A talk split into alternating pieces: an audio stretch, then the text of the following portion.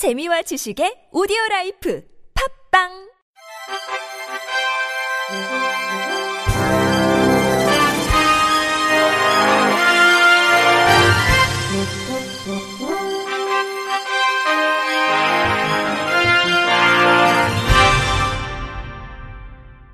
청취자 여러분 안녕하십니까? 5월 4일 목요일 KBIC 뉴스입니다.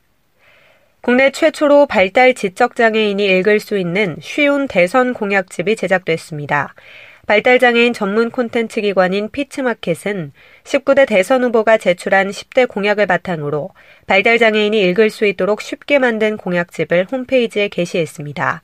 쉬운 글 가이드라인에 따라 제작된 공약집은 5명의 주요 대선 후보가 제출한 공약을 발달장애인이 이해할 수 있는 문장과 어휘로 번안하고 총 70여 개의 사파로 내용을 구성했습니다. 피츠마켓은 쉬운 글 대선 공약집을 책자로 제작해 배포할 계획이었으나 공직선거법 제93조에 따라 책자 배포는 위법의 여지가 있어 불가능하게 됐습니다. 피츠마켓 하미영 대표는 현재 마련된 법안을 존중하지만 더 많은 사람들에게 정보를 제공하지 못하는 현실이 안타깝다고 전했습니다. 한편 피츠마켓은 발달장애인의 정보 평등을 위해 청년들이 모여 만든 비영리 단체로 연구와 당사자 감수를 통해 발달장애인이 스스로 읽는 문학도서를 출판하고 공공기관 및 기업과 협력해 발달장애인의 정보 평등을 위한 콘텐츠를 만들고 있습니다. 경상남도 선거관리위원회가 제19대 대통령 선거 시각장애인을 위한 음성투표 안내 서비스를 제공합니다. 도 선관위는 경남 시각장애인 복지연합회의 지원을 받아 협회 소속 시각장애인 유권자 5천여 명에게 ARS 시스템 전화를 이용해 음성으로 안내합니다.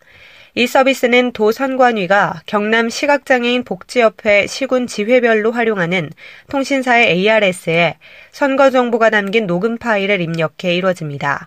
경남 시각장애인 복지연합회 관계자는 국내 시각장애인들의 점자 해동률이 낮아 구시 군 선관위에서 발송한 점자형 투표 안내문을 실제 활용하는 사람이 매우 적다며 또 점자형 투표 안내문에 음성 변환 바코드와 음성 투표 안내 CD를 받고 있지만 장애인들의 활용하기 어려웠으나 이번에 보급된 음성 안내 서비스는 활용도가 높을 것으로 기대한다고 말했습니다.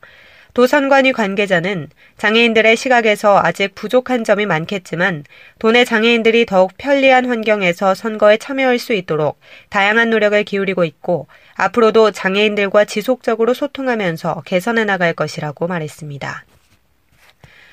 서울시의회 박마루 의원이 발의한 서울특별시 장애인 건강권 및 의료 접근성 보장에 관한 조례안이 최근 제273회 임시회 2차 본회의에서 통과됐습니다.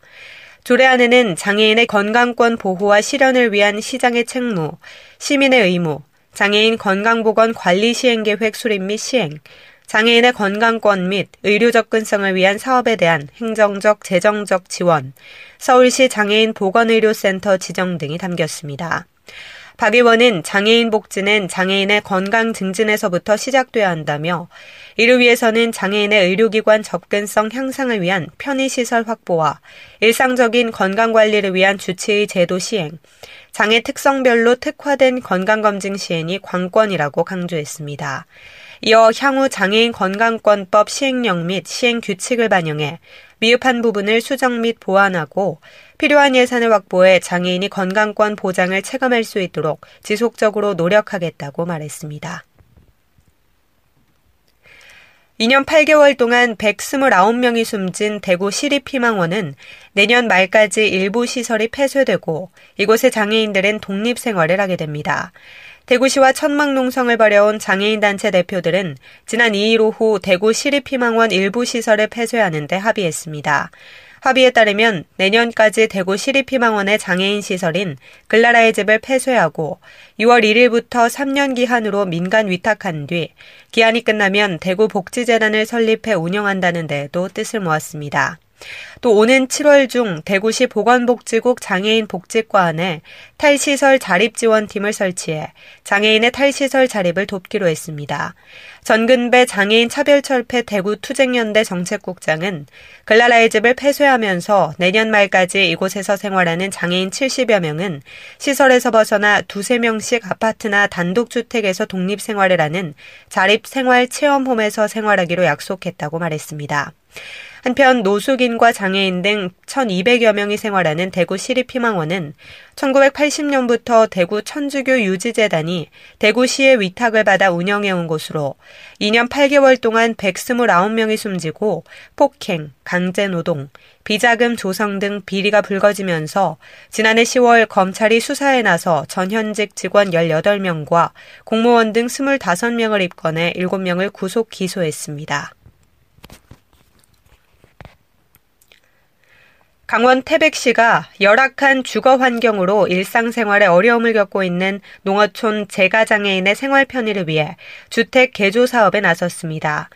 시는 농어촌 지역에 거주하는 1에서 6급 등록장애인 중 중위소득 50% 이하의 차상위 계층을 대상으로 두 가구를 선정해 가구당 380만 원 상당의 주택 개보수를 지원합니다.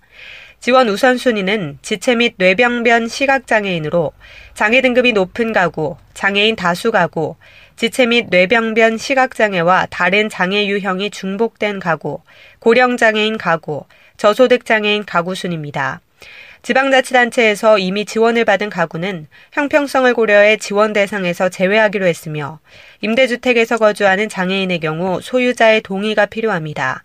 시는 각 동주민센터에서 추천받은 가구를 대상으로 현장 조사를 실시해 5월 중으로 지원 대상자를 확정하고 12월 말까지 완료할 계획입니다. 지원 내용은 화장실 개조, 보조 손잡이 설치, 문턱 낮추기, 싱크대 높이 조절, 주출입구 접근로 포장, 경사로 설치, 주택 개조 시 파손된 도배 및 장판 보수 등입니다.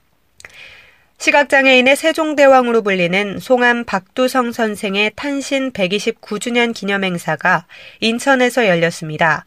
한글 점자를 만들고 시각장애인을 위한 사업에 한평생을 바친 선생의 숭고한 뜻을 되새겼습니다.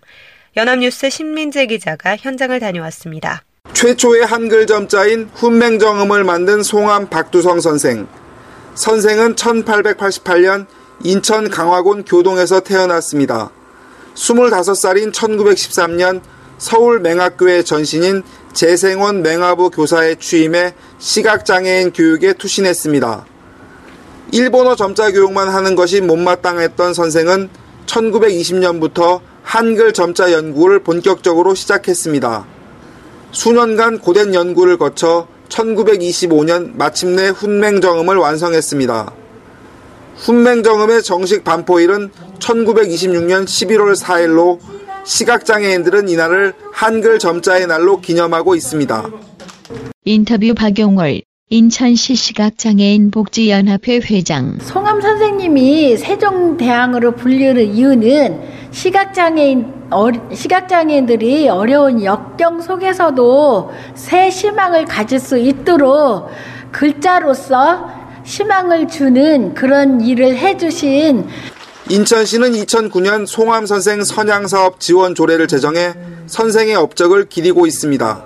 현장음 유정복 인천시장 이분을 잘 기리고 그 뜻을 어, 우리가 새겨서 더더욱 우리 역할을 잘 해나가는 것이 중요합니다. 하지만 우리 장애인 가족들이 분명 차이는 있지만은 차별이 있어서도 안 되고 있지도 않다.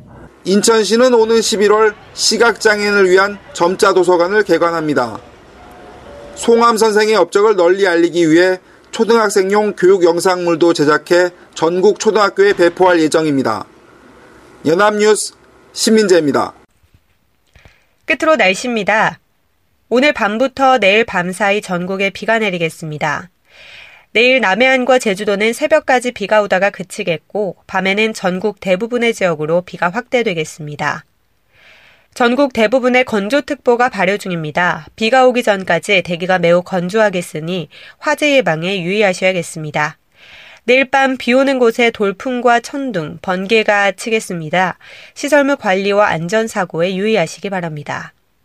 내일 아침 최저 기온은 13도에서 17도, 낮 최고 기온은 21도에서 28도가 되겠습니다. 바다의 물결은 서해와 남해 앞바다에서 0.5에서 1.5m, 동해 앞바다는 0.5에서 2m로 일겠습니다. 이상으로 5월 4일 목요일 KBIC 뉴스를 마칩니다. 지금까지 제작의 이창훈, 진행의 조소혜였습니다.